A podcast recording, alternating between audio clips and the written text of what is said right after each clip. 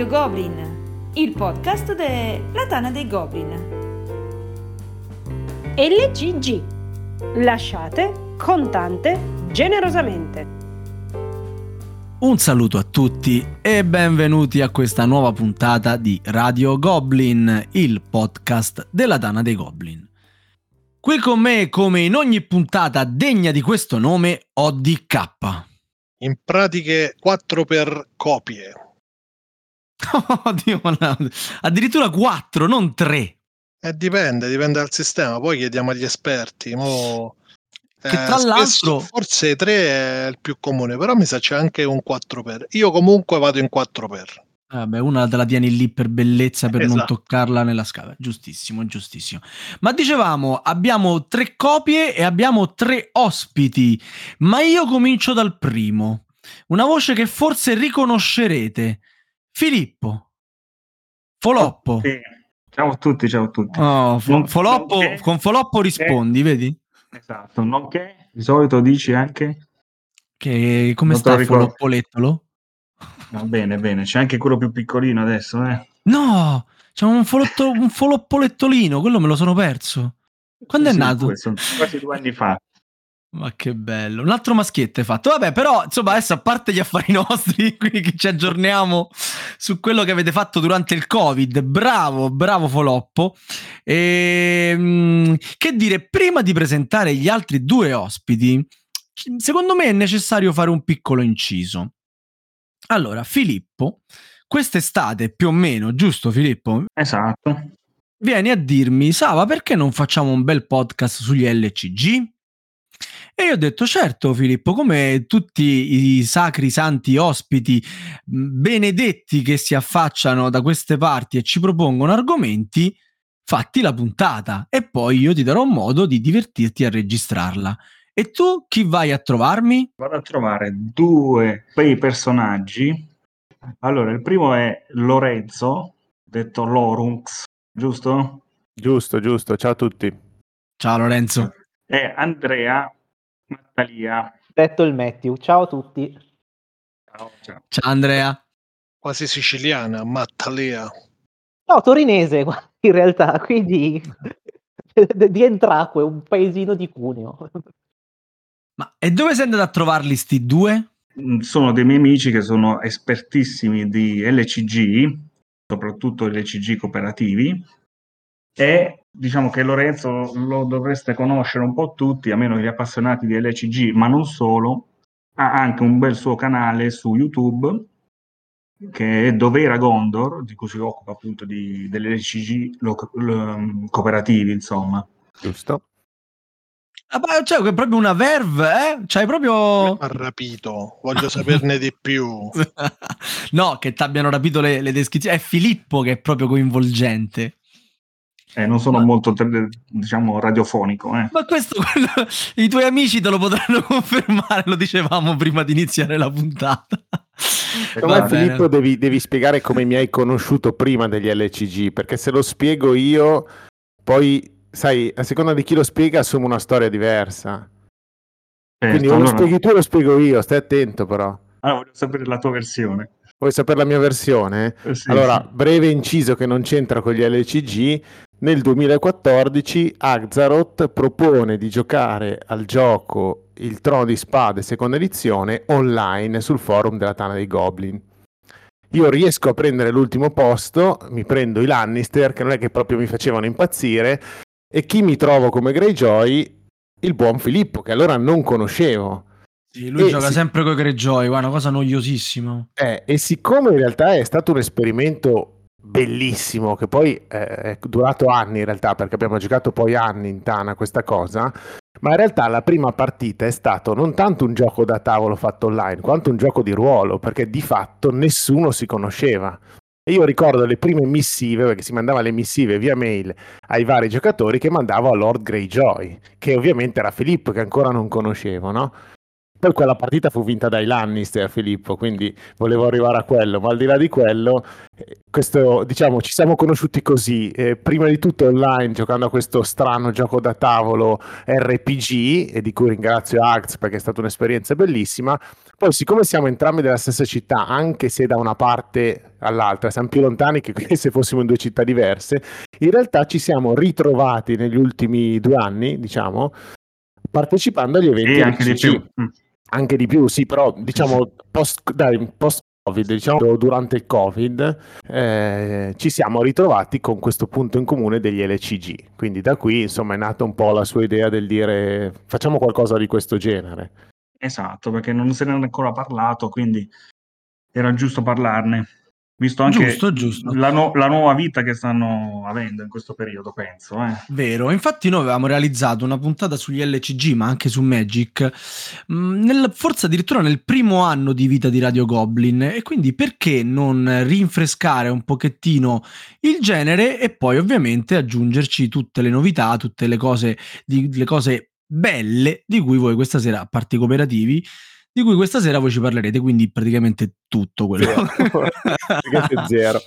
Allora, Andrea, rompiamo un po' il ghiaccio, raccontaci tu, facci un po' una carrellata generale sugli LCG e insomma le cose che i nostri ascoltatori devono sapere prima di eh, impelagarsi in questa rogna che è il collezionismo delle carte degli LCG. Ma, ma allora, prima cosa che io dico a tutti è avete due reni o ipotecatene uno oppure apretevi un mutuo in banca di solito se iniziate un LCG. Questo perché abbiamo, eh, a mio avviso, un- una- cosa definisce un LCG? È un prodotto che ha delle- una certa scaletta editoriale, diciamola così, in cui tu sai che a furia di cicli, diciamo a cicli, dovrai effettuare un acquisto per espandere il tuo pool di carte. Questa mi sembra eh, la prima definizione che, che bisogna dare. La seconda più grande differenza per me che c'è rispetto a Magic, diciamo il principe, che pigliamo per esempio Magic, il principe dei collectible card game, è che tu comprandoti un, pacchetto, un pacchetto dei living card game sai già quello che vai a trovare. Niente. No, bellissime carte. no, perdona. dai. No, no, no, perdona. eh, ero rimasto su Magic. Cioè, quando apri una bustina di Magic, dentro ci trovi tanta roba comune e una carta decente, forse. Eh, perdonami, In, attimo in realtà è un po' così anche con gli LCG attuali, perché tu non hai più, non hai più la sorpresa del dire troverò quella carta. Però tu non hai nemmeno le bustine, tu ti compri collezioni intere su per tre, No, come, no, faceva, come no. faceva Camillo, come diceva Camillo all'inizio. Dipende, dipende. Ci sono anche non più bustine, ma magari pack da 60 carte, una cosa del genere. Quindi mazzetti, dai, non box necessariamente. Esatto, dai, di solito ormai eh, diciamo che la, la- la grande, ehm, diciamo così, la principe adesso dei- del- delle case editrici di, Living Card Game è volente o nolente la Fantasy Flight, che eh, il- aveva, faceva fino a tipo due anni fa, il, il- il modello di uscita era Big Box con molte carte, un 200 circa, più un ciclo di pacchettini eh, di, bo- di box Mensili. mensili, grosso modo, o bimestrali. No, eh, perdonami, eh, LCG avete detto giustamente. Allora, faccio un passo indietro, non perché quello che Andrea ha detto non andava bene, anzi, ma dico che cosa vuol dire LCG, cioè diciamo momento reclam. LCG vuol dire Living Card Game, quindi gioco di carte viventi.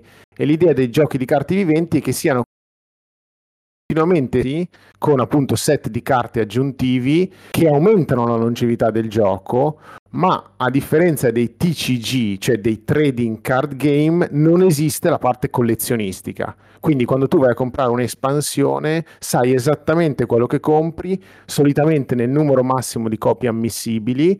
Prima si faceva la battuta 4x, 3x, c'è anche 2x, perché Arkham Horror c'è il 2x nei mazzi, quindi diciamo in un numero variabile da 2 a 4, tu sai che se compri quel pacchetto avrai quelle 3, 2, 4 copie di quelle 10, 15 carte giocatore e tipicamente quello scenario. Perché, eh, almeno parlando dei, dei- dei co- dei cooperativi. Quindi la differenza rispetto ai trading card game non esiste la rarità di fatto, cioè la rarità è data solo dalla difficoltà magari a reperire il prodotto che non è stato tradotto in italiano, che è andato sold out, che è passato tempo oppure che mi affaccio oggi Lorenzo, mondo perdona l'interruzione, ma quando tu parli di 2x, 3x, 4x, intendi il massimo numero di copie di una stessa carta che possono essere inserite in un mazzo, Sì, giusto? Corretto, sì. Ok. Camillo, volevi chiedere qualcosa? Sì, volevo sconfessare il fatto che non è vero che, esis- che non esiste la rarità, o, meglio, eh, come dici tu, eh, nei pack non c'è il concetto di rarità. Ogni pack contiene quell'esatto numero di carte e ogni carta è assegnata a un pack, quindi si può risalire. Però il, il eh, commerciante, prima avete parlato della Fantasy Flight, che oggi è eh, la produttrice massima, è furba, ti vende il pack base, la scatola base, dove dentro in realtà c'è della rarità e ti costringe a comprare due o tre scatole base. Ecco, beccate Allora, questa. que- questa è una cosa parzialmente vera all'inizio della vita, all'inizio della vita degli LCG, sì. ma che è stata raddrizzata con gli ultimi LCG, nel senso che, e poi ne parleremo magari più diffusamente, mentre prima eri quasi costretto a comprare un due o tre set base per avere Sì. quelle carte più forti nel numero massimo giocabile, ora vai di proxy e sti cavoli. Esatto, va di proxy, No, oppure... non è vero, si- non si può dire, non è così. Vai. Diciamo che su questo negli ultimi anni, soprattutto con i tre LCG che sopravvivono di fatto eh, in questo periodo, che sono Floridi, che sono i tre LCG cooperativi su cui ci concentreremo a chiacchierare, questa cosa è stata superata, nel senso che con le nuove Revised Edition del Signore degli Anelli, di Arkham Horror e con edizione di in realtà il set base è già concepito nel numero massimo di carte per cui eh, la, eh, la casa editrice ha recepito questo grido di dolore dal Eh, basso delle ci credo. persone che dovevano comprarsi tre set base per avere tre carte uguali e non sapevano cosa fare con le altre e quindi questa cosa è stata un po' raddrizzata Con le Pensavo- altre si facevano proxy, tante proxy. Ecco, hai visto? Eh. Pensavo quando mi stavi sconfessando che eh, volessi accennare alle print on demand, che sono, eh, diciamo, espansioni stampate in un numero limitato, non sempre trovabili in Italia. Quindi pensavo ti stessi indirizzando su quella, su quella strada lì, ma magari ci arriviamo. Va bene, va bene, ma è il momento di cominciare a fare i nomi. Allora, so che abbiamo una scaletta molto lunga e densa. eh, bando a ogni indugio. Filippo, cominci tu col trono di spade. Sì, volevamo fare giusto una carrellata, appunto, di tutti i titoli che sono la Fantasy Flight ha ideato, quindi dall'inizio della, della loro carriera nell'LCG fino ad arrivare ai più recenti. E, e, eh, diciamo, il primo che ha avuto vita nel 2008 è stato appunto il Trono di Spade, che ha avuto addirittura anche due edizioni, la prima dal 2008 al 2015, la seconda dal 2015 al 2020, poi nel 2020 si è chiuso. Eh, il gioco è principalmente, diciamo, suddiviso per due giocatori, ma dà possibilità anche di giocare in più giocatori. Ovviamente cambia leggermente il gioco e il- anche il, la composizione dei mazzi. Allora, diciamo che, giusto per fare una carrellata, posso dire alcune particolarità del, del gioco che eh, vede al suo interno diciamo, una suddivisione in fasi e la particolarità è che ci sono una fase particolare che è quella delle sfide che vede tre tipologie di sfide all'interno che sono sul militare, sull'intrigo e sul potere, cioè tutto quello che effettivamente nel trono di spade, nei libri o nelle serie tv noi troviamo. Ovviamente il gioco merita, uh, è anche tematizzato molto bene perché tutte le fazioni che ci sono all'interno, dai Greyjoy, come abbiamo parlato prima, ai Lannister, ai Baratheon, eccetera, eccetera, sono molto ben tematizzate e ben rese nel gioco.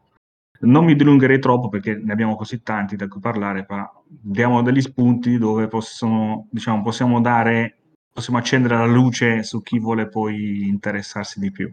Possiamo solo dire, Filippo, che scusami, Mm. il trono di spade è forse l'unico che contempla il poter giocare fino a sei giocatori? Esatto, sì, sì. eh, È un po' un'anomalia, no? Negli LCG che di solito è vabbè, uno contro uno oppure il COP fino a 4, ma fino a 6 è un po' un'anomalia, giusto? Esatto, il- mi sa che è l'unico che si eh, spinge fino a questi numeri, giusto? Sì, eh, io ho in mente altri che al massimo che ti concedono il 4, o- ma diciamo il 6 è un numero abbastanza anomalo. Quindi Diciamo Esatto, che ce n'è esatto. uno che voi non menzionate in questa lista che e io cono- non conosco quasi per niente che è Vampire the Masquerade. Uh, the Masquerade? Sì, sì, di però riciccia Eternal- sempre fuori quando parliamo di LCG, eh. Eh, esatto. Comunque, poi magari ci ritorniamo. Ti stavo chiedendo, eh, e lo dico anche agli altri, man mano che presentate giochi, ad esempio il Trono di Spade ad oggi è fruibile da uno che vuole iniziare domani dopo che ha sentito la puntata? Lo, rit- lo trova? Si trova, si trova ancora, si trova ancora addirittura anche in offerta, se non erro. Mm. Sì, perché eh, praticamente la, la vera differenza che esiste tra un LCG cooperativo e un LCG competitivo è che l'uno non ha bisogno di avere tantissimo gioco organizzato se, si- se uno vuole, mentre l'altro vive del, del- del, diciamo, del confronto uno contro uno, quindi vive dell'ambito competitivo, se vogliamo. Quindi eh, purtroppo il periodo 2020-2021 è stato alquanto nefasto per queste tipologie di, di LCG, no? Sì, diciamo che forse il problema, il problema del trono di spade, come potrebbe anche essere di, ehm, della leggenda dei Cinque Anelli, non è tanto recuperare il materiale oggi che si trova anche in bundle super scontato, è forse trovare le persone con cui giocare, nel senso che magari se tu hai il tuo gruppo riesci a dare continuità, ma come diceva Filippo, non essendoci poi gioco organizzato, il gioco è, è morto, per cui vedo più difficile trovare del gioco in sé, del trovare il gioco in sé. Ovvio che nei gruppi come mh, possono essere le ludoteche, insomma, avere a disposizione una, anche solo una persona che ha tutto il materiale, per dire, ci è capitato di giocare spesso insomma, con chi è Perché interessato poi anche su comunque questi. LCG vivono dei tornei che si organizzano sostanzialmente sia nelle associazioni, come pure la nostra, eh, sia online. Perché alla fine che ci fai con tutto sto bel mazzo se non c'hai contro chi eh, svilupparlo? accumuli. Eh, accum- vabbè, quello il collezionismo è un, è un male dei tempi moderni di noi giocatori da tavolo, però in generale se c'hai un bel mazzo di netrunner tipo me, ma non voglio spoilerare argomenti che arriveranno dopo, e ci avrò fatto pff, 10 partite in tutto, 15 forse esagerando. Ma guarda, io poi ti porto un'esperienza che sono andato a vedere alle UK Game Expo, eh, l'ultimo- quello che fu l'ultimo europeo, fece eh, della- de- ge- proprio gestito dalla Fantasy Flight, mi pare nel 2019, c'erano comunque, era un torneo da 250 persone del trono di, di spade, che quando morì ci fu un mezzo insorgere della community, ma come? Perché cioè, ci uccidete un gioco che comunque vive ancora. E si vede che non gli faceva guadagnare abbastanza. Ma Andrea, eh, passiamo al prossimo titolo.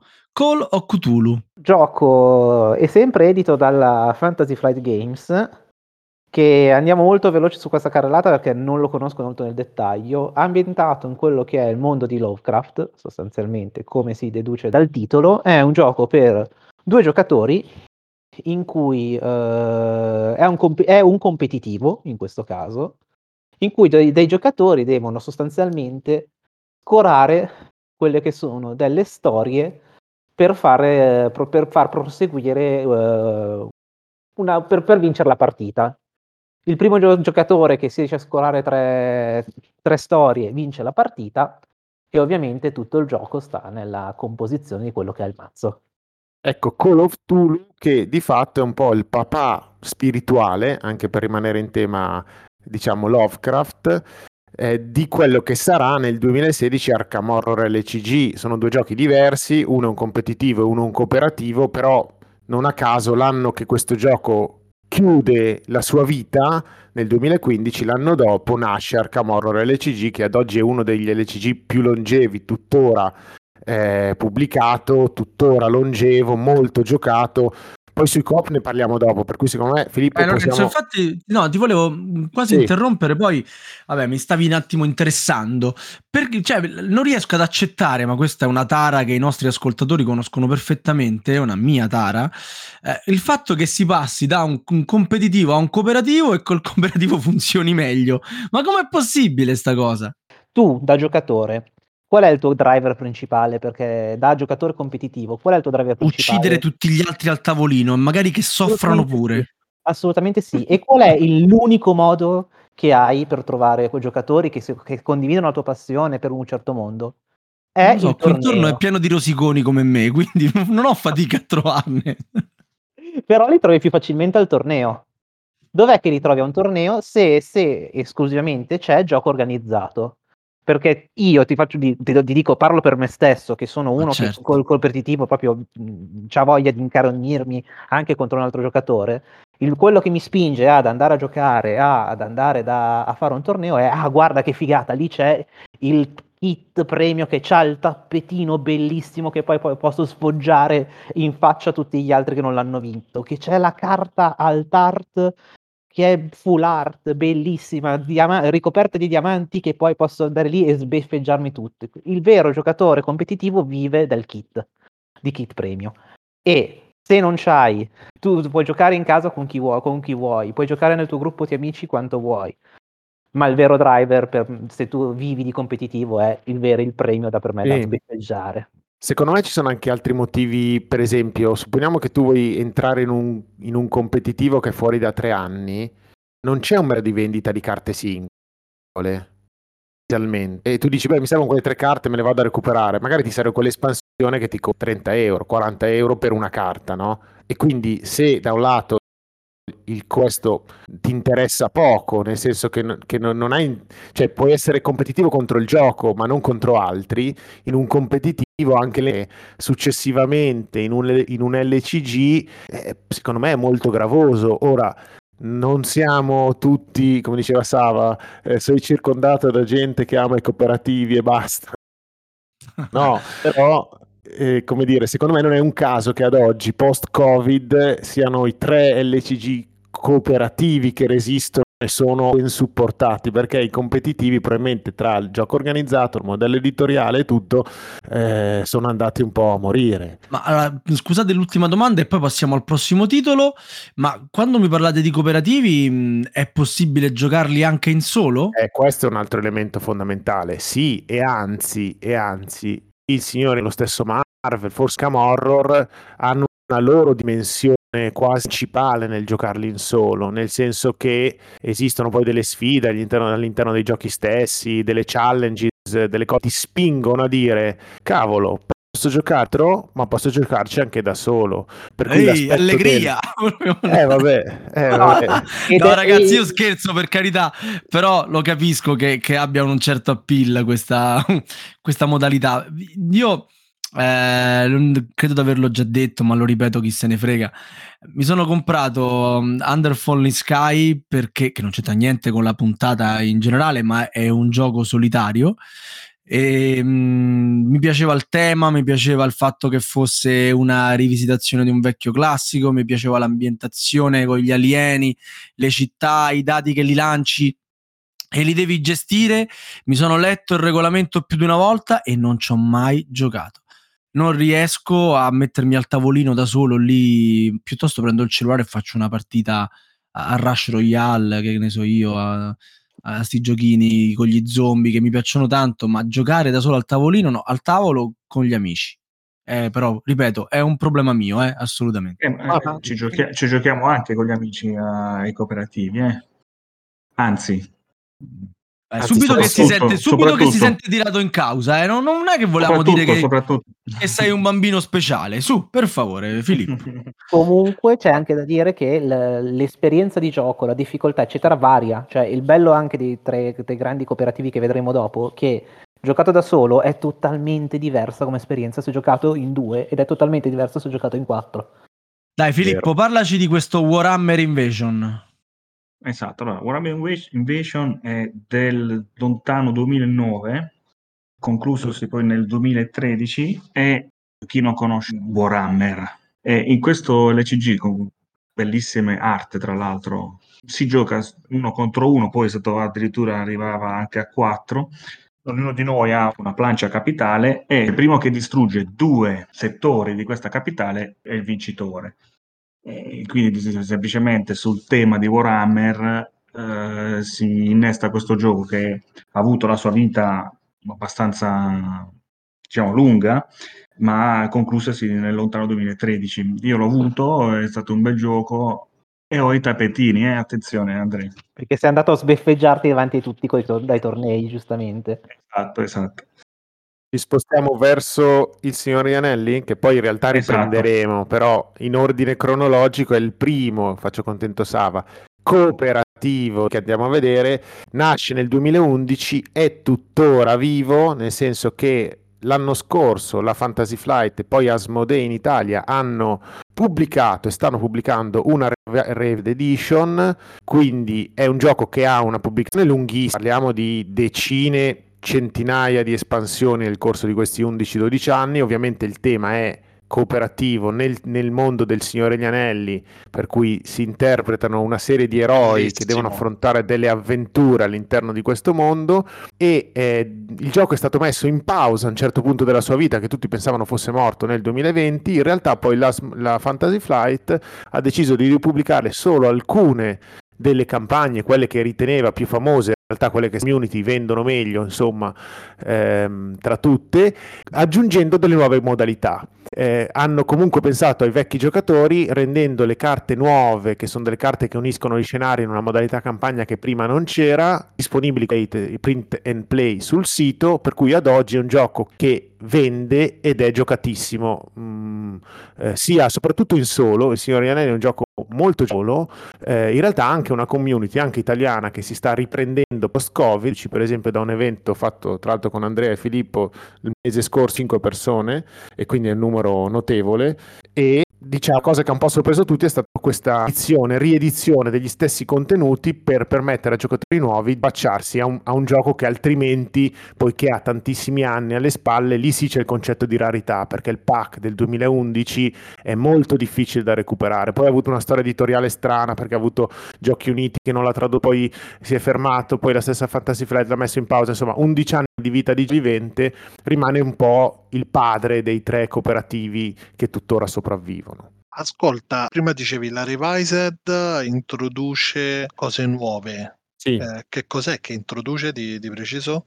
Allora, eh, prima di tutto elimina quel concetto di rarità che dicevi, nel senso che la nuova scatola non è più pensata per due giocatori okay. con carte in singola copia, ma è pensata per quattro giocatori con carte in tripla copia ciascuno. Okay. Se sei il famoso coraggio inaspettato che era da comprare tre scatole, ne hai già tre nella scatola nuova, hai quattro dial di minaccia, hai carte necessarie per fare quattro mazzi. E inoltre oltre a essere cambiato il modello editoriale, per cui non più pacchettini singoli, ma due grosse box, carte giocatori e carte campagna, introduce in quelle che erano anticamente le campagne del Signore degli Anelli ambientate in varie parti della Terra mm. di Mezzo, una nuova modalità campagna che collega le nove quest, per cui tu potevi giocarle eh. narrativamente una dopo l'altra, adesso hanno inserito delle carte che le collegano anche meccanicamente. Ok, teleporti attraverso l'evoluzione. Teleporti attraverso, tu giochi a Marvel mm. un po' come i vari vantaggi di Marvel, per, per intenderci. Ma io ho parecchio del... parecchio. Diverse cose della, della prima edizione. Sì. E questa revised è fatta in maniera tale da coesistere con quella vecchia, giusto? Sì, l'unica differenza è che mentre l'editore inglese lo stesso, l'editore americano è lo stesso e quindi i termini sono gli stessi, in Italia il gioco è passato dalla Giochi Uniti ad Asmodee che ha cambiato alcuni termini eh, da un punto di vista di traduzione, per cui quella che era la quest che era la ricerca nella traduzione Giochi Uniti è diventata impresa nella traduzione Asmodee e varie eh. altre. Ho fatto questo esempio per farti, darti il flavor di quello che è la differenza. Quindi sono assolutamente compatibili. C'è questa differenza di alcuni termini di traduzione capito, dovuta al passaggio di editore. Devo dire, tra l'altro non, non, si sentono assolutamente, devo dire, quando ci giochiamo. Vabbè, basta assimilare poi uno fa sì, una sì, traduzione no. mentale. Esatto, sì, sì. Bene, bene, è fantastico perché chi ci sta sentendo e cerca un eh, nell'ECG cooperativo, ma se siete minimamente fan o amanti del Signore degli Anelli è, è da avere. E unica nota, voi sicuramente siete estremamente più esperti di me. Io non direi che regge tantissimo in solo, nel senso ci sono degli scenari che possono essere affrontati in solo, però ricordo che già nel set base c'era il secondo, il terzo, la terza Eh, avventura che non mi ricordo, Sì. era im- è impossibile. Quindi, diciamo, eh, magari avere un amico o un figlio con cui giocare o figlia, ve la consigliamo. Allora, diciamo che la Revised Edition va incontro anche a questo, nel senso che la modalità, la modalità campagna rende il terzo scenario del core set, che è un po' una caratteristica dei prodotti Fantasy Flight, eh, perché sempre parlando di Marvel è un bel salto diverso rispetto Mamma a Clo- mia. Ok, quindi è un po' una caratteristica quella dei- di questi LCG cooperativi per cui il terzo scenario ti piazzano un mostro, uno scenario e andare a comprarti nuove carte. La nuova Revised Edition rende questo più abbordabile, nel senso che anche in solo, che era oggettivamente molto difficile, è fattibile con le, con le nuove carte, che non sono nuove carte, ma sono carte che collegano gli scenari, anche questo scenario che confermo essere stato molto difficile, insomma è un, è un po' un passaggio di iniziazione per i giocatori del Signore degli Anelli LCG superare il terzo scenario del core set. Però Lorenzo anche ha detto una cosa fondamentale, nel senso, cosa fai, cosa, come fa Fantasy Flight a convincerti a, a comprare il nuovo pack ad- e quindi aumentare il tuo power level del mazzo? Come aumenti il power level? Prendendo nuove, nuove carte, dove trovi le nuove carte? Nelle nuove uscite. E quindi anche la quest che una volta risultava impossibile, ah guarda ci aggiungo un nuovo pool di carte, una- una- non dico una passeggiata ma quasi.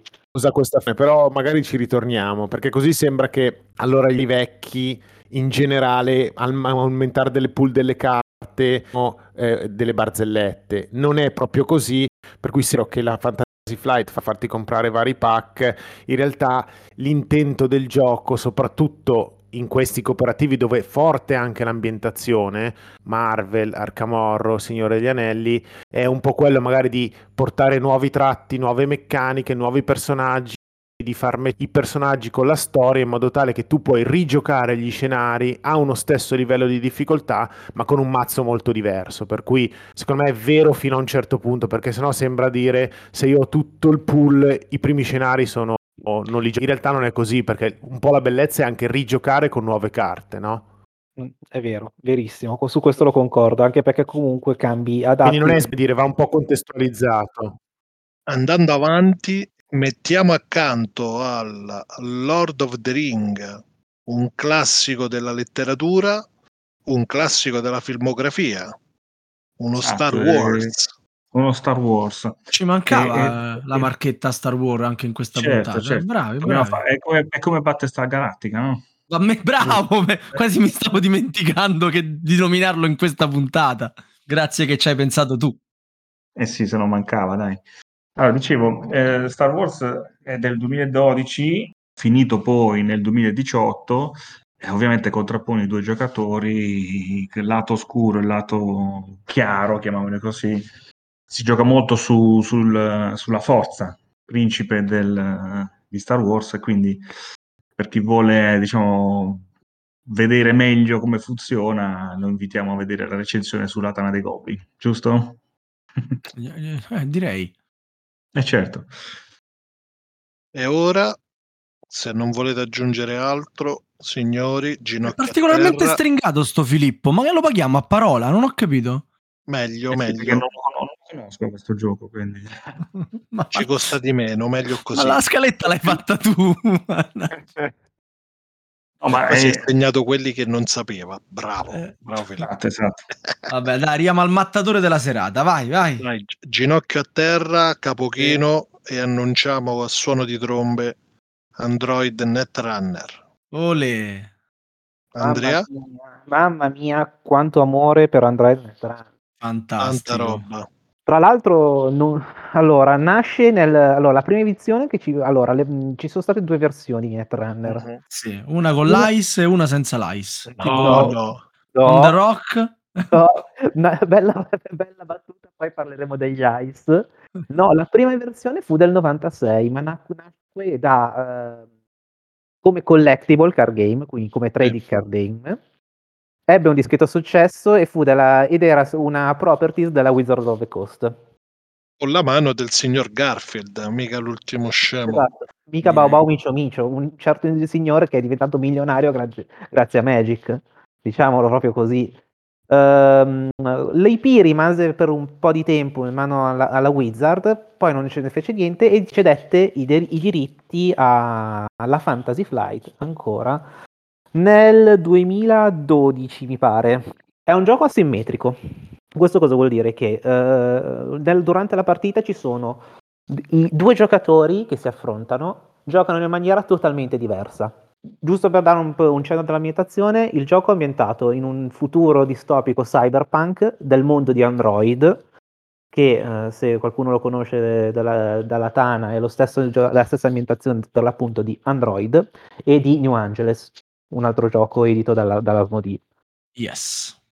Siamo in un futuro distopico, eh, le corpo- alla Blade Runner, mi viene da dire. Eh, il mondo è governato da megacorporazioni che sono il male più assoluto, che controllano tutto, e ci sono un gruppo di, di hacker, i runner, così li chiamati, che eh, vogliono combattere contro le, contro le corporazioni. Gioco asimmetrico, quindi si gioca o dalla parte del- delle corporazioni che scor- devono scorare dei punti su- sulla base delle proprie agende, che è, delle ca- è la carta obiettivo, che eh, si vince a, mi pare, sette agende scorate, adesso qualcuno mi, mi insulterà perché ho sbagliato, mentre il runner, lo scopo del runner è rubare le agende del- delle varie corporazioni. Mo- dinamica molto bella di questo gioco che simula sostanzialmente quello che potrebbe essere un attacco hacker, quello che viene effettuato dal runner, versus una difesa cre- creata dal- dalla corporazione ai propri server. Bellissimo, bellissimo. Be- dinamica bellissima, c'è una molta componente di bluff, una bellissima componente di, di costruzione del mazzo, una bellissima capacità anche di capire dove dove andare a fare le run, ovvero gli, gli hacking sulla mano dell'avversario, sul mazzo, oppure sulle varie agende, che- sui vari server che la, la corporation ha creato per avanzare. Smis- è stato smesso di pubblicare nel 2018, ma Netrunner vive ancora grazie a un progetto fan-made in questo momento chiamato Nisei, in cui sostanzialmente, visto che nessuno sta più pubblicando nuove, ca- nuove carte, un gruppo piuttosto nutrito di fan continua a, pro- a creare nuove carte per portare avanti quelle che sono le nuove dinamiche del gioco. Quindi se avete bisogno trovate magari eh, cercate se avete, siete ancora fan di Netrunner, avete ancora tutto il set vecchio, volete ancora giocare, magari cercate in giro nelle- tra le vostre associazioni che troverete qualcuno che magari ancora reduce, continua a giocare a Netrunner, un, un po' age, ma continua ad andare avanti. T'ha dato del vecchio, Camillo. Ma ci ho giocato mica anch'io. gioco. Io ci ho Io giocato anch'io. Quindi posso, mi, mi, mi autodo del vecchio. Bene, Bene. ben detto, sposo tutto. Sposi tutto, ci manca le- il Legacy. Sì, c'è la, è uscita anche la versione Legacy che, che un giorno Pro- proverò, piacere- spero. avremo. cioè, io con te ci ho perso le speranze. Ma cosa? Do- dove stanno Filippo, Andrea e Un po' Lorenzo? distanti da Ciampino.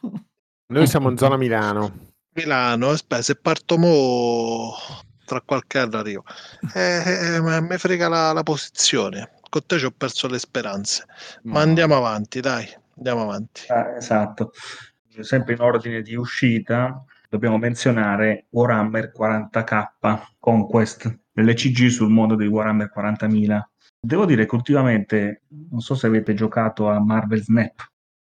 Sì. Ancora po' no, questo- l'ho appena Beh, scaricato. eh, allora, un po' questo gioco me lo ricorda, perché diciamo funziona in questa maniera. Vabbè, oltre alla componente di deck building, ovviamente solita sul tema, quindi presa una fazione, non so, Ultramarine o Tirannidi, si gioca uno contro uno e il primo che riesce ad, ad acquisire tre pianeti vince. Quindi ricordo un po' l'ultimo Marvel Snap che è un giochino sul cellulare dove appunto ci sono dei pianeti con degli effetti e noi possiamo giocare delle carte su un lato del, del pianeta per andare a calcolare la forza, le armate o i supporti o gli aggregati e così via, del- sempre del mondo del 40.000, e eh, atti a conquistare appunto i pianeti.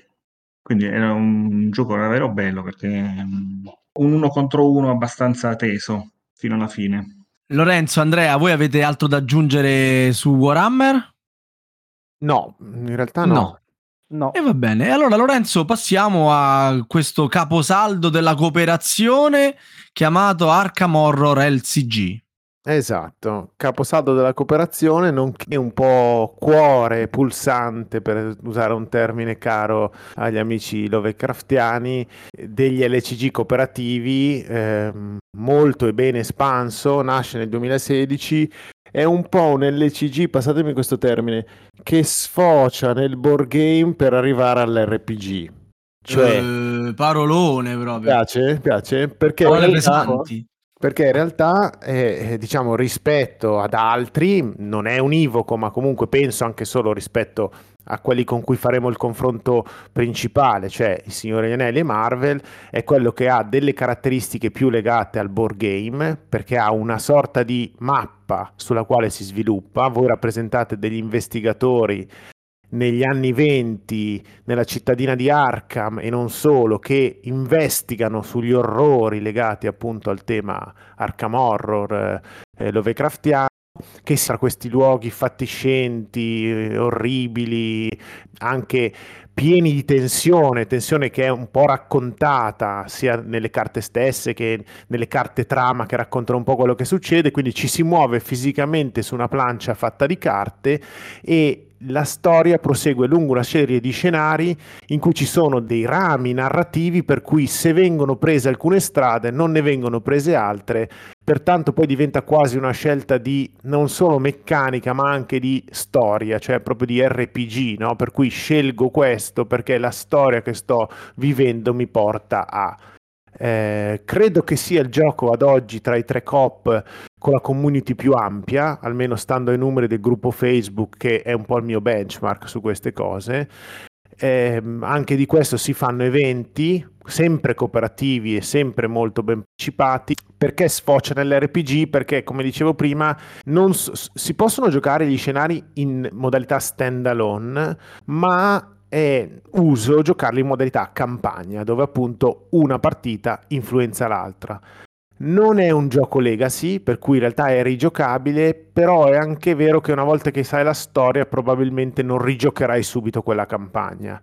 Il che è, diciamo, eh, per i portafogli è un problema perché il gioco è molto espanso, ma in realtà per la longevità non lo rende problematico perché ad oggi ci sono decine di espansioni, per cui è facilissimo poter giocare ininterrottamente ore e ore e ore e giorni senza mai rivivere le stesse storie. È un gioco ancora in produzione, la Fantasy Flight e Asmodee hanno cambiato il modello editoriale, come dicevamo prima, passando dai pack singoli alle box con un leggero diminuzione di costo, ma soprattutto una maggior fattezza che non è indifferente per gli LCG, perché quando si cominciano ad avere migliaia di carte, anche il problema spazio non è qualcosa di indifferente. Eh, e diciamo quindi anche per chi si affaccia oggi a questo gioco che ha 6 anni e quindi non è un'età da poco, ha modalità di poter recuperare le uscite. mh, Tra l'altro è proprio di questi mesi le ristampe, per cui in realtà hanno iniziato mi sembra con questo gennaio il primo ciclo, è anche più facile recuperare quello che altrimenti sarebbe stato un po' più difficile. Sì, inf- infatti mi mi aggiungo qui, eh, hanno anche fatto qui la Revised Edition della Esatto. scatola base, che porta appunto a quattro effettivi giocatori per eh, tutti i numeri di carte presenti, anzi diventano anche quattro alcuni, alcune tipologie di carte, giusto? Ricordo male, nella Revised. Eh, sì, diventano quattro. Giocabili nel mazzo sono sempre due. Tu magari Sempre hai due, sì. quattro perché le, le splashi tra due mazzi, però sì. Esatto. Sì, sì, no, dico, quindi hanno aggiunto, hanno aggiunto carte in più. Sì, dia- diamo a Cesare quel che è di Cesare. Le Revised Edition sono bei prodotti. Per una volta non costringono il giocatore a dire devo comprarmi la seconda box perché mi mancano quelle quattro carte. Oppure devo comprarmi la seconda box perché non ho eh, il numero di dial con la minaccia o con i danni del criminale e tutto. Quindi per una volta diamo atto al fatto che le lamentele, se vogliamo, della community sono state recepite nelle revised edition, proprio perché almeno uno si via il dente via il dolore, prendo la revised, spendo meno che prendere due vecchie scatole, perché questo è anche non è banale questa cosa e ho comunque tutto quello che mi serve per giocare non solo in 4, ma anche da solo se voglio con il pool completo.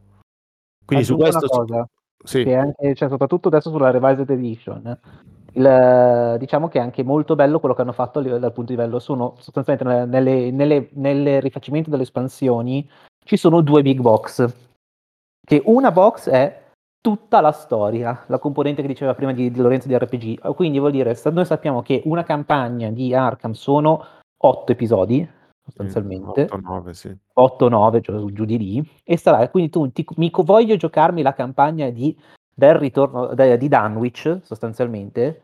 Benissimo sono 8, episodi me li compro con una box. Non mi interessa giocarmi la campagna di Dunwich ma ho bisogno del pool di carte che è stato generato con Dunwich. Perfetto la Fantasy Flight ha fatto l'altra box in accompagnamento a questa che sostanzialmente mi dà tutte le carte giocatore che sono uscite per, per andare ad ampliare i mazzi.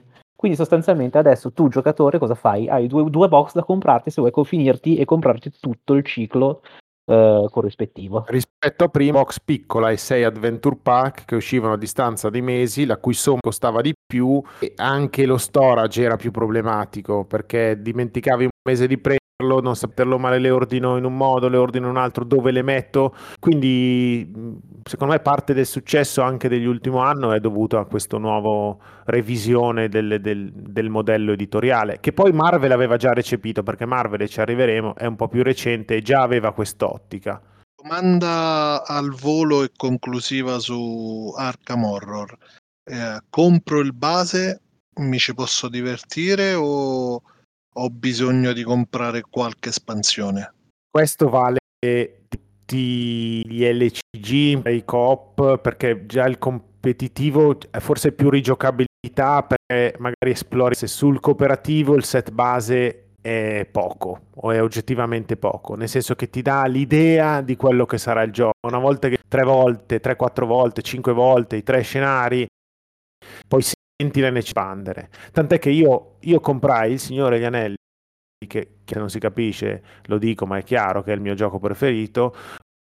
Lo comprai a ci gioc- ma molti anni fa, forse era il 2011-2012, non Eh, ricordo. grazie a chi, tra l'altro?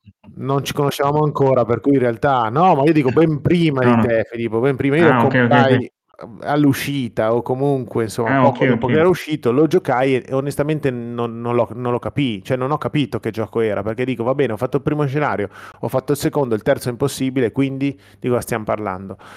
Quindi eh, alla tua domanda l'esperienza che il corset ti offre è limitata.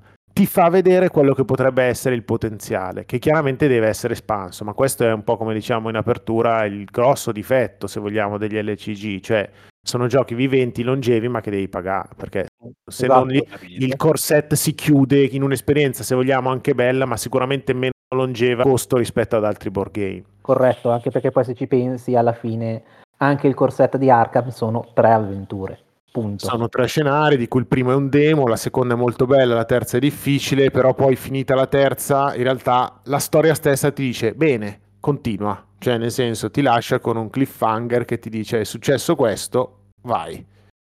Quindi bene. alla tua domanda no, i corset generalmente non sono sufficienti.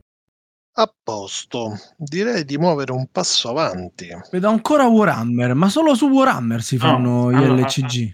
Ah, Qui, qui- qui dobbiamo decidere, cioè Andrea ci deve spiegare perché ha voluto inserire Warhammer Underworld tra Andrea, spiegaci un po' sto fatto. Allora, eh, prima cosa, cambiamo la casa editrice. Non è più Fantasy Flight che lo fa, ma è eh, direttamente Games Workshop che pubblica questo gioco. All'inizio puntata io avevo definito che cos'è che fa un LCG. Tu sai che c'è un calendario delle uscite ben preciso, sai già cosa trovi nel pacchetto che compri e, e sai, gioca- sai già cosa trovi nel pacchetto che compri. Questi sono i primi, i- per me i principali driver di- che definiscono un LCG. Mm, sostanzialmente la Games Workshop da partire dal 2017 ha realizzato questo gioco di miniature, plance e carte in cui ha voluto rispecchiare per l'appunto questo sistema di pubblicazioni. Tendenzialmente una volta al mese o due volte al mese addirittura usciva una uh, nuova uscita che andava ad ampliare il pool di carte. Cos'è Warhammer Underworlds innanzitutto? È un gioco cooper- competitivo per due giocatori, fino a quattro, ma è un formato che io personalmente sconsiglio perché uh, poco avvincente, in cui due, vince il giocatore che realizza più punti dell'avversario. Come si realizzano i punti? I giocatori ottengono punti se o uccidono dei personaggi che si muovono sulla mappa ad esagoni, ogni kill che viene effettuata dà diritto a una gloria, un punto, oppure se scoro un obiettivo ho del mio mazzetto obiettivi.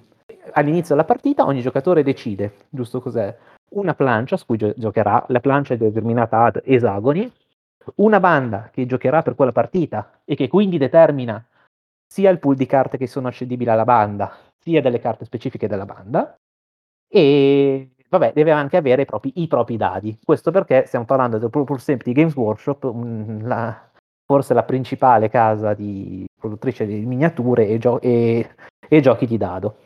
Insieme a tutte queste, queste, componenti che ogni giocatore deve avere, bisogna, ogni giocatore prepara un mazzetto di 12 obiettivi e 20 carte che vanno de- a determinare cose che succedono durante la partita. Per dirla alla Magic ci sono delle reazioni da giocare, che sono delle interrupt, oppure ci sono degli incantesimi che uno può, che può lanciare durante la, una partita, oppure ci sono delle carte che fanno fare delle azioni particolari, tipo attacchi o tipo do vantaggio quando vado a colpire nel, nella successiva azione di attivazione. È un gioco molto bello, ma il fatto che eh, determina queste uscite che sono ben scansionate nel tempo, ci sono una componente di carte molto preponderante nel gioco, per me lo fa considerare un, considerare un LCG. È quasi convinto. È incredibile. Ah, quindi alla fine c'ha ragione lui. Eh. Incredibile. Eh, ci sono state diverse. Il gioco è nato nel 2017 e ci sono state da. Facciamo il modello siamo... editoriale ricorda l'LCG perché tu sai, hai delle season, hai delle carte che escono ogni tot e tutto, però di fatto è un gioco di miniature su plancia, con dadi, con ferite che infliggi, scudi, dadi che rilanci. Cioè, Benissimo, nel senso. Però la, car- la, carta è. Io nell'ordine. L'esperienza è limitata perché tu, come sai, io ho giocato forse la prima stagione, ma poi non. Adesso adesso non so, saremo alla decima, non so che stagione siamo, è molto espanso anche quello. Settima, allora, la settima, eh. sette scatole base o sei, non me lo ricordo, almeno una se non due all'anno sono uscite una, a un certo punto. Quindi, io diciamo che è un'esperienza molto diversa dal, da quello che sì, intendiamo. Cioè, per, esatto. Cioè non c'è solo la componente di vado a costruirmi il mazzo, c'è anche una componente di tattica di movimento sulla plancia e poi una, una, una, bella dose di chiappa quando lancio il dado per, per vedere com'è il risultato dell'attacco, obiettivamente.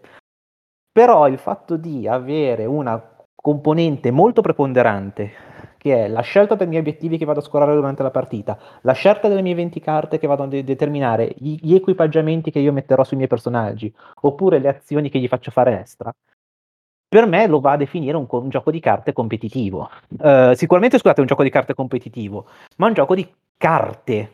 Tendenzialmente, quando lo devo spiegare io, uh, Underworld lo definisco principalmente è un gioco di miniature, per primo, di carte poi, e di dadi.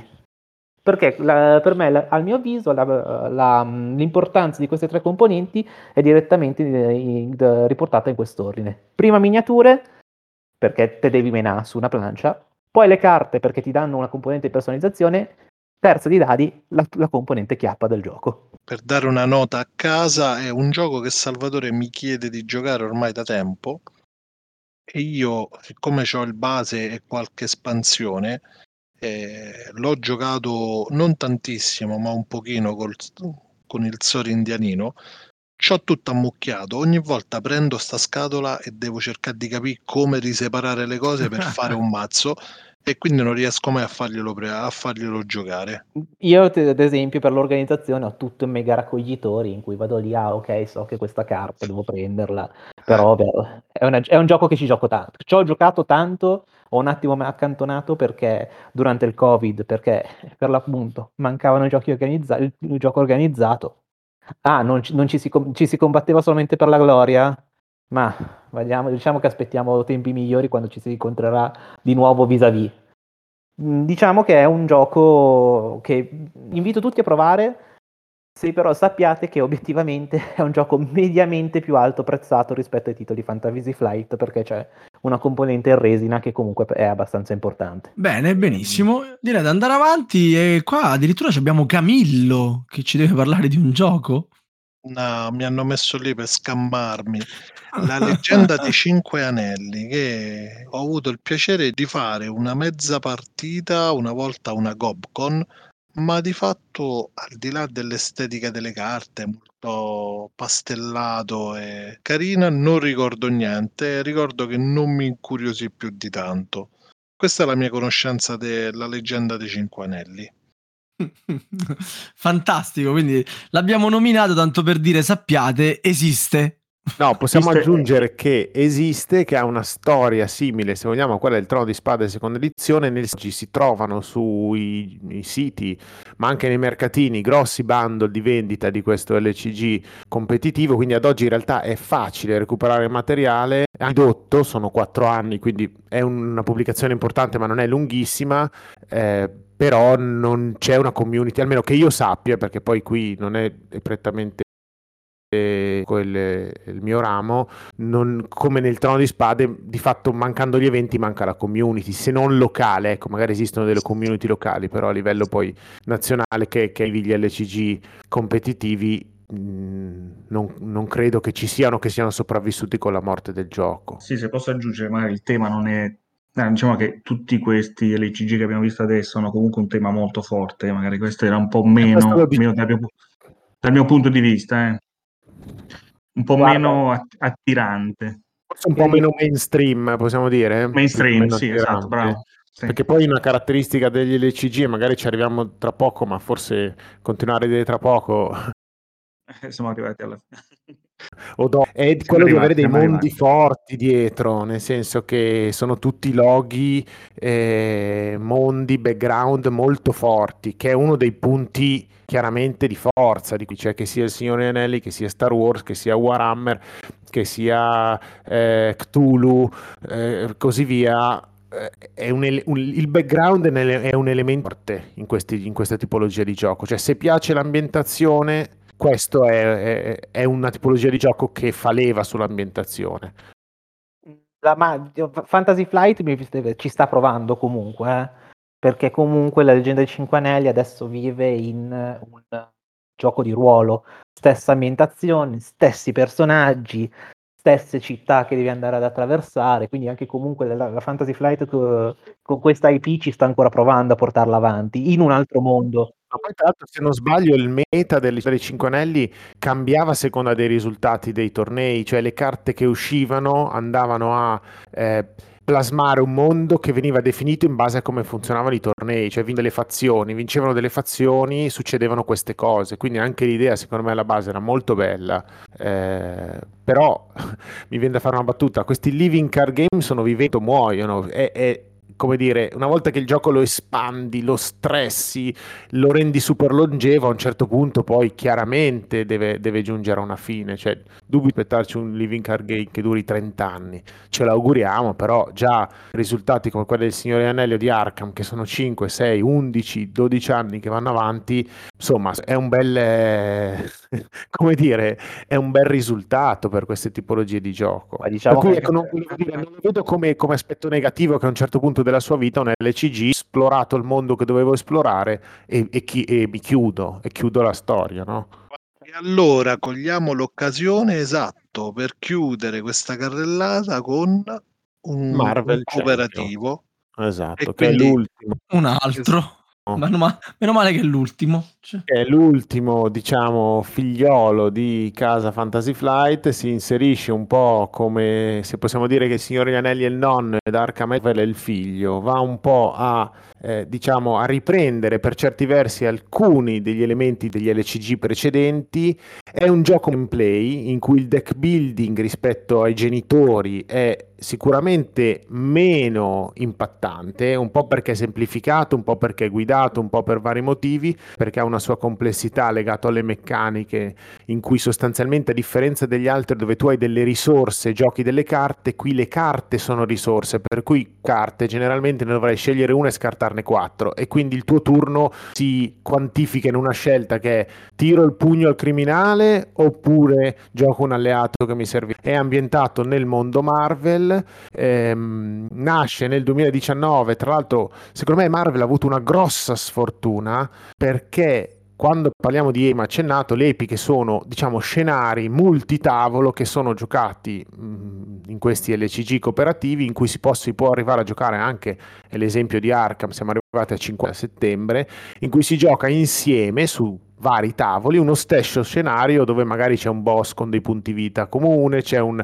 qualcosa da fare insieme, piuttosto che un'avventura che aiuta l'altro e così via. Sono, sono esperienze molto belle, secondo me anche molto uniche rispetto ad altre tipologie di gioco.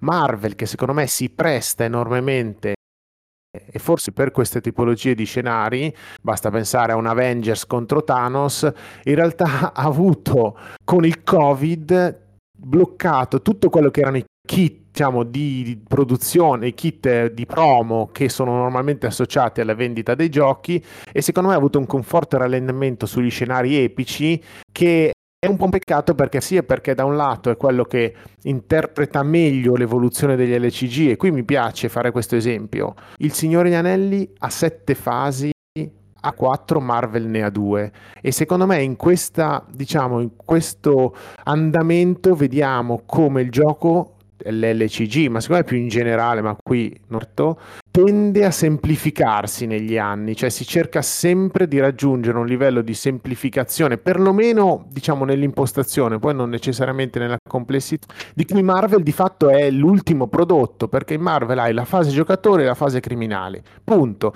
Fase giocatori fai cose tu, fase criminale fa cose il criminale, rispetto agli altri. Questo avrebbe semplificato moltissimo, secondo me, la creazione di scenari epici, ma credo che col Covid si è stati un po' sfortunati.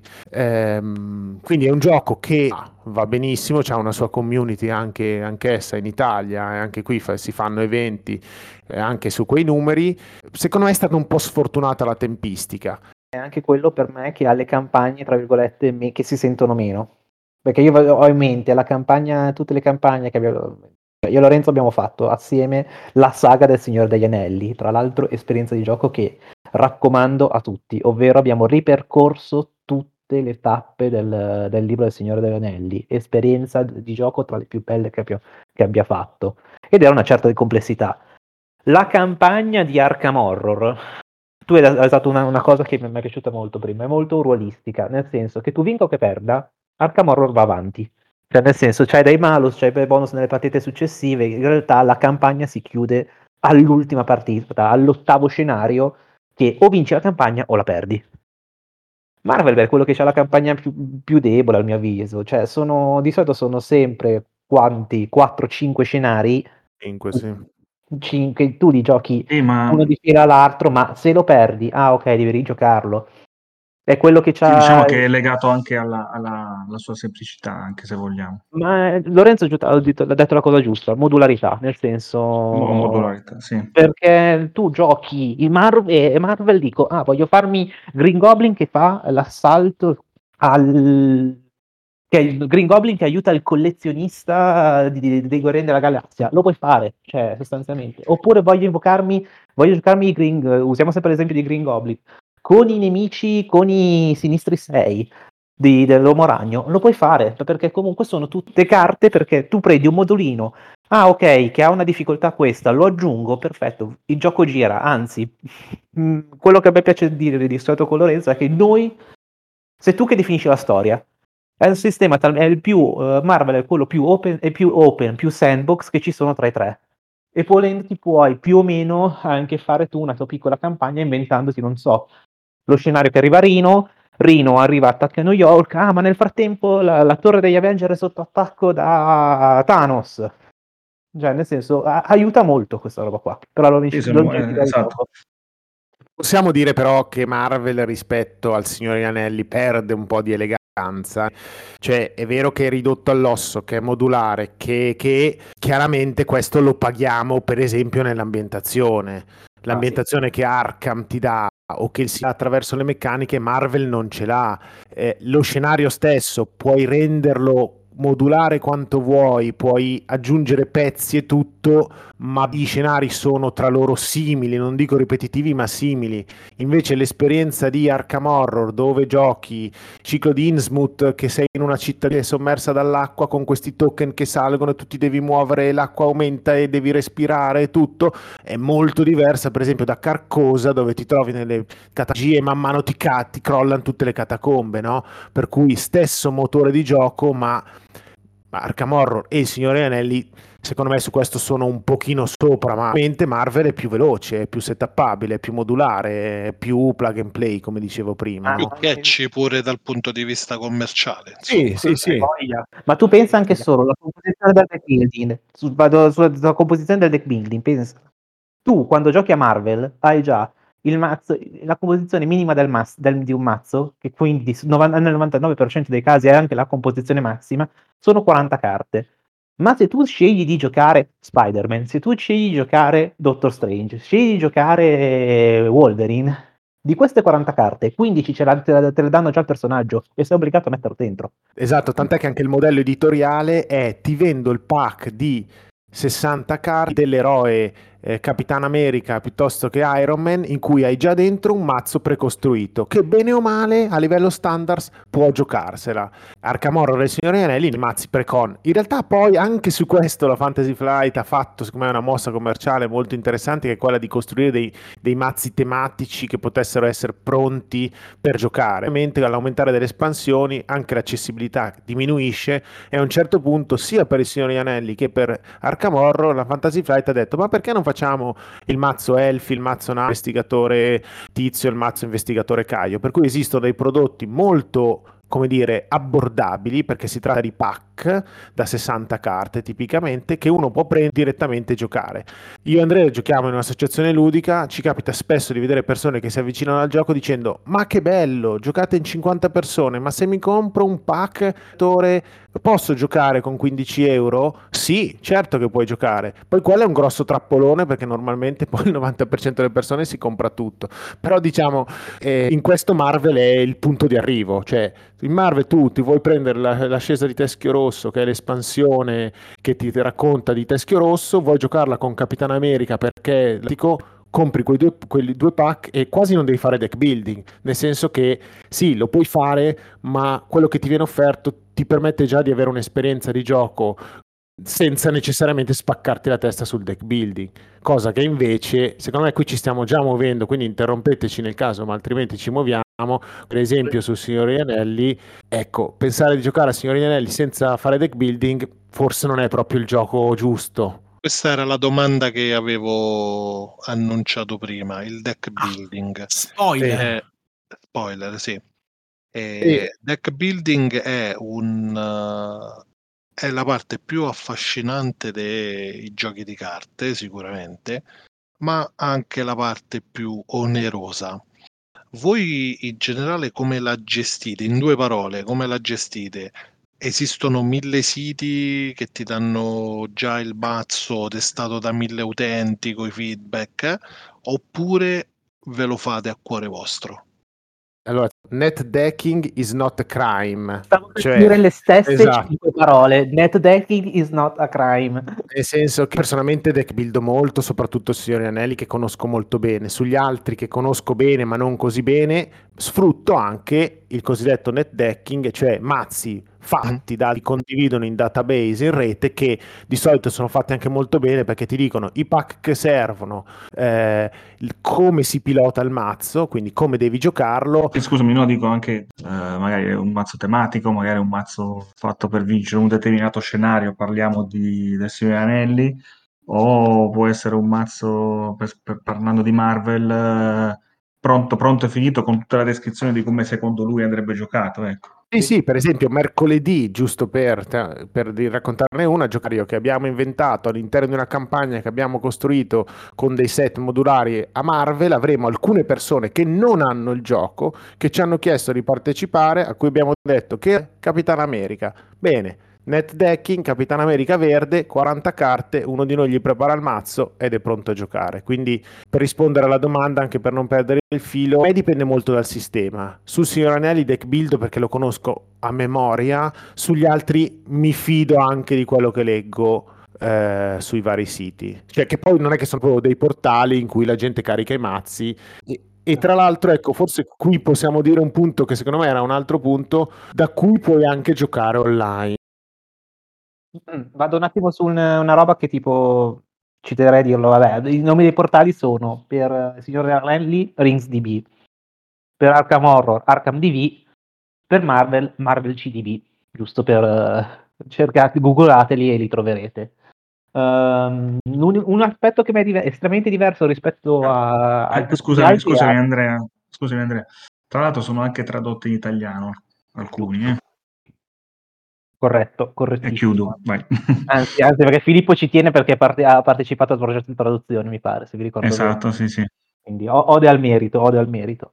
Uh, l'unico che veramente ha una componente diver- diversissima per me di, di, di deck building è uh, ma, Arkham. Spiego perché. Signore degli Anelli, Marvel, prendo lo scenario, adatto il mio deck allo scenario, faccio l'esempio di Marvel perché lo conosco bene. Ci sono quattro aspetti, sostanzialmente. Il picchione, quello che invece difende, quello che cala, che cala alleati e quello che um, va, va, a intervenire contro le trame del criminale. Benissimo, ma tra uno scenario e l'altro, in, teoricamente è possibile uh, cambiare, facendo una campagna, è possibile cambiare questo aspetto. Quindi dico, ho bisogno di più menare, ok, mi costruisco il deck sul menare, ho bisogno più di difendermi, costruisco il deck per difendermi. Arkham invece no, non, non per, teoricamente tra i vari step di una campagna non permette di cambiare totalmente il, il mazzo scenario. Anzi, io nasco come investigatore che vuol fare il picchione, sostanzialmente. Durante la campagna guadagnerò un certo punto di esperienza, che sono punti XP per l'appunto, che mi permetteranno di comprare carte nuove esclusivamente da un pool di carte limitato, eh, ovvero quello che è eh, accessibile al mio investigatore. Facendo un esempio, faccio Roland Banks, che è un investigatore che, che mena sostanzialmente, benissimo, andrò uh, al 90% delle carte che, che, potrò andare a potenziare saranno appartenenti al, al, al pool di carte del, dell'investigatore blu, che è vero che ovvero è l, l'archetipo del picchione. Signore degli Anelli invece ci sono, oh mio Dio, aiutami Lorenzo, non mi ricordo quante sfere, ma... Quattro sfere e ti permette di costruire un mazzo su quel, sulle sfere sulla base degli eroi che vuoi portare. Sì, ma questo anche perché, diciamo, e qui forse entriamo un po' nello specifico dei sistemi, il Signore degli Anelli è un puzzle game. Sì. Cioè, prima che venisse fatta la, la, Revised Edition che aggiunge una modalità campagna, uno gioca gli scenari, ma ogni scenario può avere una meccanica molto diversa da quello precedente. Il gioco è anche un po' costruire un mazzo che vada bene per quello scenario. Ci sono varie sfide, appunto, non so, usare un mazzo che vada bene per i nove scenari del, oppure usare o cambiare mai gli eroi, oppure giocare solo gli eroi di un colore e così via. Eh, diciamo che è insito nel suo essere puzzle game. La quest, l'avventura mi pide che io con un mazzo con cui ho distrutto l'avventura precedente non arrivo neanche al secondo turno e quindi il gioco è anche molto da fare in precedenza all'avventura stessa. Sì, sì, appunto nella saga del Signore degli Anelli, la campagna, infatti il gioco ti dice parti con uh, determinato pool di eroi, lo puoi cambiare in determinati punti di questa campagna, no? Quindi ti, ti, diciamo, ti costringe un attimino a, a mantenere gli stessi eroi, la stessa composizione fino a determinati punti della campagna dove poi avvengono degli, degli eventi in cui è possibile cambiare questo pool, no?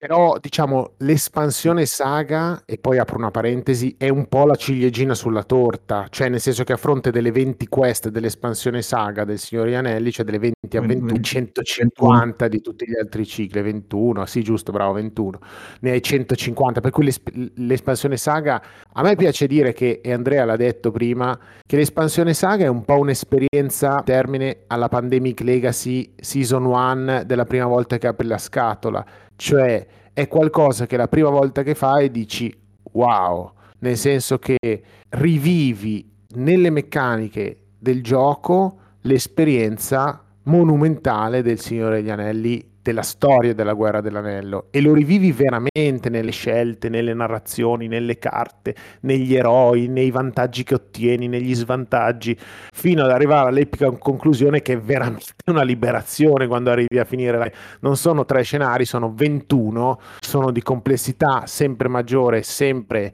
crescente e secondo me è un gioiellino ludico, tant'è che sono molto contento. E dopo e Fantasy Fight prima, tra la Revised abbia anche messo l'espansione saga, di cui tra l'altro è uscita da poco la Compagnia dell'Anello e questa è una ottima nuovi giocatori che per i vecchi, perché in realtà i vecchi non hanno tutto in italiano, perché a un certo punto la traduzione in italiano si è interrotta e quindi chi ha il pool completo del Signore degli Anelli le parte in italiano e parte in inglese. Adesso c'è la possibilità di avere tutto in italiano.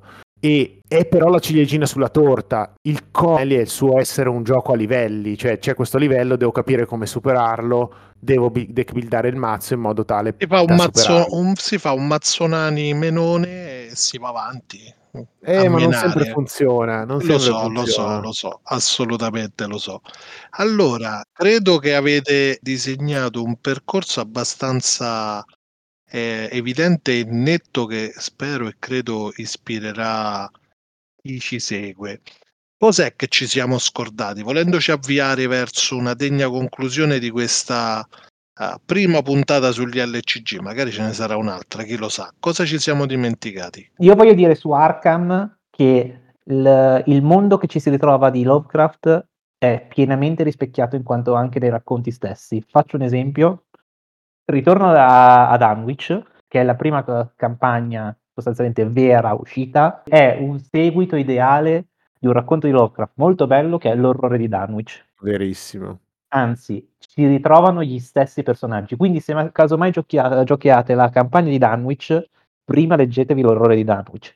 Un- un'esperienza di gioco bellissima. Questo è un po' vero per tutte le campagne in realtà, Andre, eh? cioè non Sì, solo per vero. Dano. Verissimo, ci ho più in mente perché Carcosa non, ho- no, probabilmente non l'ho ancora letto nei racconti No, ai confini della terra piuttosto Sì, che... bravo, Eh, bravo. Concediamo una chiusura anche a No, Filippo. e- io vorrei sapere se abbiamo convinto Sama nel comprarsi un LCG finalmente. Secondo me è uscito. No, no? era silenzioso da tempo. Silenzioso da troppo tempo. Io sono uscito quando avete detto che si poteva giocare in solitario.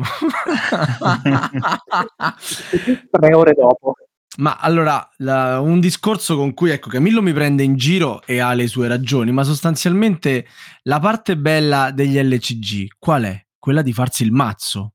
E farsi il mazzo eh, è- equivale a spendere tantissimo, tantissimo tempo sì nel recuperare le carte, ma poi di metterle insieme, di trovare le sinergie, di fare le combo, di avere un qualcosa di ragionato fra le mani da provare poi a, in più occasioni con i propri amici.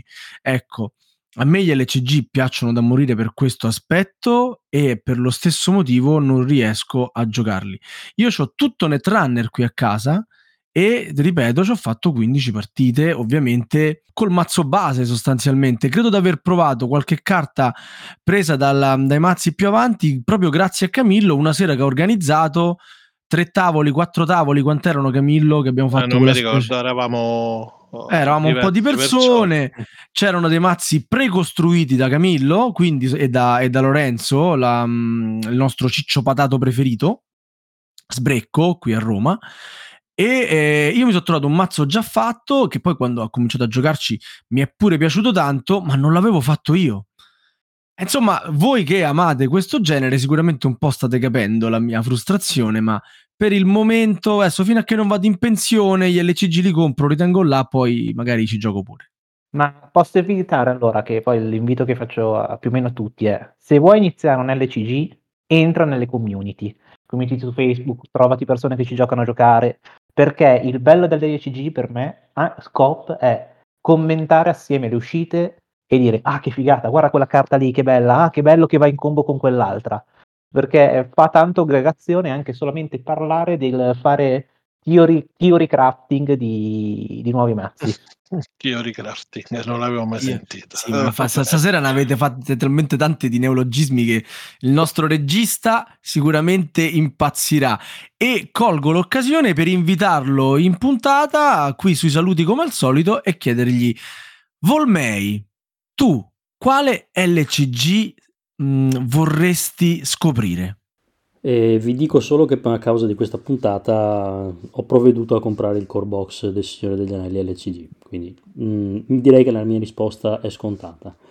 Pertanto non mi resta che ringraziare Lorenzo, Andrea e Foloppo e ricordare a tutti i nostri ascoltatori che possono seguirci su Facebook, discutere degli argomenti trattati in questa puntata sulla nostra chat Telegram e ascoltare tutte le puntate precedenti di Radio Goblin sul nostro sito, Spotify, iTunes e Google Podcast. Ciao a tutti, buonanotte. Grazie ragazzi, buonanotte, a Buonanotte a tutti. tutti. Buonanotte. Grazie. Ciao. Ciao. Ciao. Ciao. ciao. Avete ascoltato Radio Goblin, il podcast della Tana dei Goblin.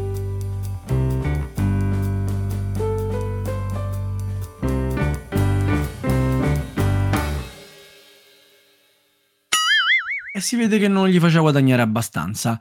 Ma Mattia, eh, cosa? Andrea, E perché Mattia mi scrive che parla di... di- di- Ho sbagliato io, ho sbagliato io a scrivere. Mattaglia volevo scrivere, ha scritto Mattia. ma ormai ci sono abituato, guarda, quindi l'ho, l'ho già Sì, normale, normale. Ma prenditela con Filippo, però. Cioè, Ma prenditela serie... Filippo, tu Come non conosci nemmeno il nome dei tuoi ospiti. No, no, no, so benissimo che si chiama Andrea, ma volevo, non so perché mi è venuto Ma- Mattia. Perché piace. è sempre così, eh. Eh, guarda, sì, ci sono sì. abituato, guarda, vai tranquillo, l'avevo già capito che ero, che ero io, quindi va, io, No, io invece, io invece mi stavo chiedendo chi era questo Mattia che non avevamo presentato nella- nella- all'inizio, quindi fai te. Dico, ma chi è Mattia? Non mi pareva che ci fosse un Mattia. Va bene, va bene. Ah, riprendiamo.